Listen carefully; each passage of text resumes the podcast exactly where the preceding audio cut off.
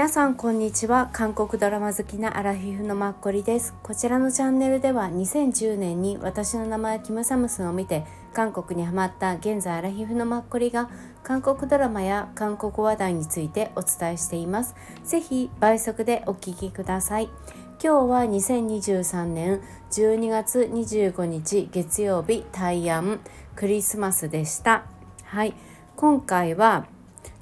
直近で2回ほど概要とか監督脚本家さんキャストについてお話しさせていただいた「マエストラ」の6話まで今放送が完了していてそれを見て思わず感想を言いたくなったのではいあの短くお伝えさせてください。これは韓国では TBN で放送していて日本ではディズニープラスであの配信がされています。で TBN は韓国の中では、まあ、ケーブルテレビになるので視聴率が出るんですけど1話目が4.5ぐらいです。で今回6話終わって、まあ、5.23っていう感じ一番高かったのが、まあ、4話の6%っていう感じなので、うん、でもなんとなくこの推移分かり私は見ていてなんか分かるなって思います。私自身このドラマ結構好きです。ストーリーよりもやはりイオンエさんっていう女優さんの演技の力が私にとっては見る見たいなって思わせられる一番の要因でそのイオンエさんの演技をまあ反映するストーリーなんだけど、うん、もう別にまあいいんじゃないっていうふうに思います。すごいいいかって言われると分かんないけどでこれって12話なんですよね終了が。1月14日ぐらいまででなのでちょうど今半分ぐらいまで来たんですよね。そう思うと1話1話の進展が早いかなっていうのも若干思いますまだご覧になってない方もいると思うので詳しくはあらすじ言わないんですけど6話の最後であまたこういう新たな展開になっていくんだっていうのを感じたんですよね。次回来週の予告とか見たりとかしてあそうなんだみたいな。だからなんか最初は結構クラシックの指揮者で女性として今後まあさらに盛り上げていくとかなんかどうなるのかなって思っていたけれどもちょっとあのねパートナーシップの問題が出てきたり昔のまあ彼が出てきたりとかうん。でその昔の彼とそまあ、その関係が大きくなるのかなと思いきや彼女自身にやっぱりスポットライトが当たっていて主人公にね。うん、そうだから主人公が予想外に今後なんかちょっと違うねまた巻き込まれていくのかなっていうのを見えたりして地味ながらもなんか結構ねいろんな展開があるストーリーだなっていうのを感じてます。はいで今回ね私が喋りたくなったのは本当にすいません。今回の5話と6話の感想なのでうん、あの全然聞か 聞かないでいただいていていいんですけど皆さんご覧になった方どう思いました？まず私もさあの旦那？すごいよね。あんなさ裏切り方ってあるとか思ってすいません。こっから思いっきりちょっとあの全部暴露になるのでまだ見てない方とか知りたくない方は聞かないでください。うん、だってさ自分があんなね浮気まあ不倫をしたにもかかわらずでまあ反省した感じだったのに逆にもうなんかさそれがやっぱり慣れて開き直ってね自分の地位をもちろん守るのも大切なんだけれども彼女を今までは浮気をしても彼女自身の存在とかを彼の中で認めてて信じてたっていうのが大きかったと思うんだよね。うん、でもなんかだんだん自分の方がね立ってきちゃったっていう感じ、うん、なのでなんかあそこにお母さんを連れてきちゃうっていうのももう人間の尊厳何もないって感じですよね。彼女に対してもだしお母さんに対しても。もう自分のさもう自分しか考えてない自己中なんてものじゃないっていう感じですよね。あれで結局ああいうふうに連れてきちゃったからこそお母さんも彼女もなんかちょっとさ狂い始めちゃった感じない？もうあの旦那ほんとびっくりするわって思ってまず彼女が若干あのね病を患うっていうそれもまあ前から知ってたって言ってででも旦那だからこそそれを黙っていたみたいなもうありえないって感じですよね。でもやっぱりあの一番身近な人ほど何かあってこじれるとお互いどうしようもなく憎しみ合ってしまうっていうのが人間なのかなっていうのも思ったりもするので肉親とかさ血がつながっていればいるほどそれが強いと思うんですよね。自分の感情がもう抑えることなく自然と出てきてしまうっていう感じ、うん、他人よりもね。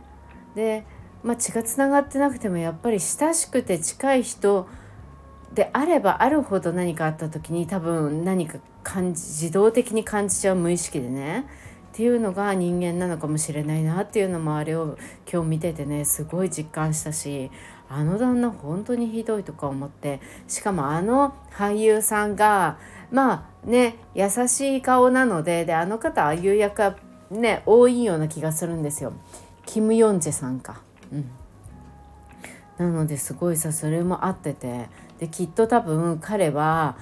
このイオンエさんにもまあ、浮気した相手の女性両方にも捨てられるとか私は思うんですけどでもねジタバタとまだやってくるのかなとも思うんですけどね。うん名優さんだし。そ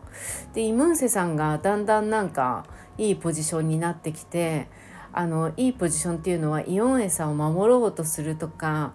なんかイオンエさんとの行為のかなこう彼女に好意を持ってていてそれがだんだんよく映り始めるとかそういうんじゃなくってなんかイムンセさん自体のなんかあの役の柄の人間味がだんだんね詳しく分かり始めたりとかうん。なんかすごく何気にあの人が一番純粋でストレートで真っ正直に生きてるんじゃないかみたいな、うん、感じがしないでもないいなって思ってきたりとかして。そう。とりあえずこの旦那ひどいよね。もうそれでイオンエンさんなんてさ人間不信になりますよね。ただでさお母さんとの昔のやっぱり記憶がトラウマみたいになっててすごい苦しんでるでしょ。うん。でお父さんもイオンエさんとお母さんとの間で苦しんでるっていうのはイオンエさん分かってるしさお父さんにもさ悪いなって思う気持ちもあるでしょうし逆にお父さんもねなんか申し訳ないって娘に対して思ってる気持ちもあるでしょうしもうイオンさんほんと人を信じられなくなるよって思ってそう。でいてその6話の最後に、まあ、お母さんとの彼女の中でねやっぱりお母さんに対するうん今までのやっぱり気持ちが彼女のああいう判断に出るっていうのは私なんかあれ見ていて分からなくないっていうのをすごく思いましたね。うん、私もなんかこういうことを言うのはあれですけどなんとなくあれに近しいことを思わなくもないっていうこともあったりするので、うん、なんかねすごくな、うん、しかもあの2人がイオンエさんもあのお母さんももっとすごく若かったらねもっと20歳とか若かったらまた全然違うと思うんだけどお母様もあの年齢じゃない？で本人も多分すごい苦しんでるよね。あの病とかあのあの体の病もそうだし多分それによって心も病んでると思うしね、うん、だからそういうのもあるしまあ、イオンエさんのあの判断っていうのは正直わからなくもないなっていうふうに私は思ってしまいました。うんで私あの最後、まあ、式をねコンダクターで振るところで終わったけれどもあの時もあのステージに行くあれでみんな、ま、黒い服を着てたからあひょっとして追悼式とかもなんか早く先走って思っちゃったりとかしていやいや違うこの人たちはいつも黒いのを着るじゃんってすごい思い直したんですけどねそれで7話になって今度はなんか犯人みたいな感じにね思われそうでなんかすごい最終的にこの着地点はどういうふうにこのドラマは進むんだろうっていう。でもイオンエさんうん。はなんかやっぱ自立したで人間らしさをまとう女性として終えてほしいなって役柄的にね、うん、それを願うっていう感じですね。うん、でもどうなるんだろうね。この2人の男性たちとは私両方とも何にもならない気がする。うん。そんな気がしますね。はい。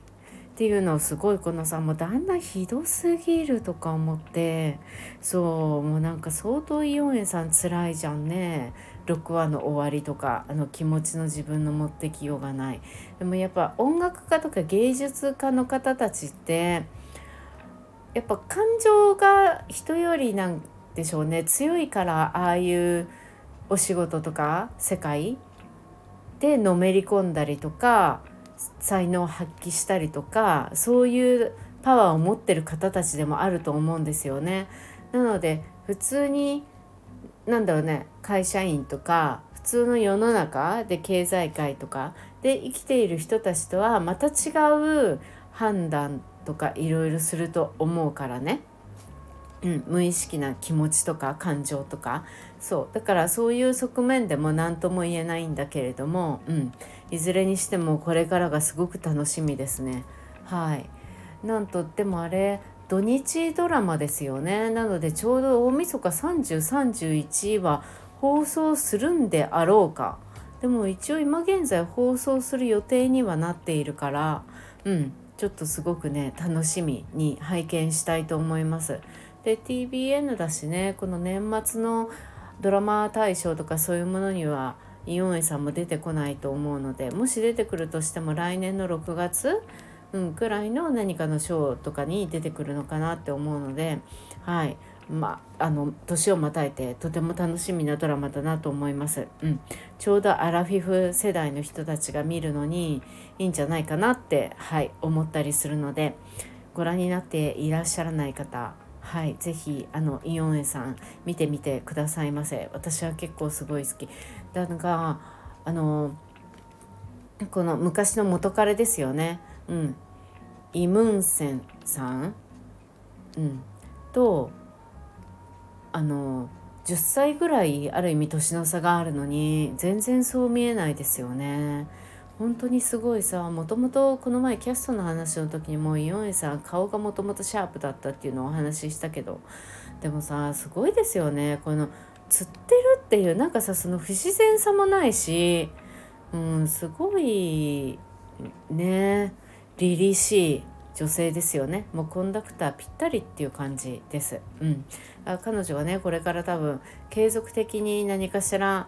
うん、俳優さんとして活動してかれると思うのでこれからははい見続けようと私の中で思ってますがえっと昔の人気のチャングムかなうん。それはまだ見ようとは思ってないけどうん、なんかな長いね休みが取れたら一回見てみたいなともお料理のものですしね、うん、思ったりとかしています。はい。皆さんどう思いましたか？よろしければ感想今のところまでで十分ですので是非教えてください。はい。今日も皆さんお聴きくださってありがとうございました。明日は12月26日火曜日です。うん。あっという間ですよね。はい。私は明日はあもうこれから雑談です。あれです。あの何？がん検診あの区からクーポンが来ていていつも12月に「あー」とか慌ててなんか電話したりとかしていてでもあれってなんかね誕生月にまでみたいに表示が来るんだけどチケット的には。でも来年の3月まで大丈夫なんですよって確かに電話するといつも言われてる気がして。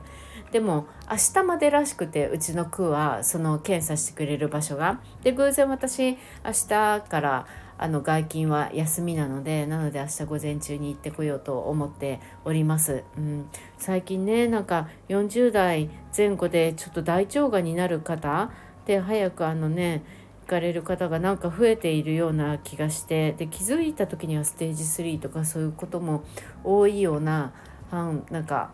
ね気がするので皆さんあの周りとか身内とかにがんの方が今までいなかったとしても無料で受けれるんだったら無料で受けときましょう是非一緒に。うん思って午前中行ってまいります。はいでは皆さん明日26日火曜日も良い一日となることを願っております。あとまだお仕事ちょっとある方あと少し頑張ってください。はい。では明日良い一日をお過ごしください。今日もありがとうございました。次回もよろしくお願いします。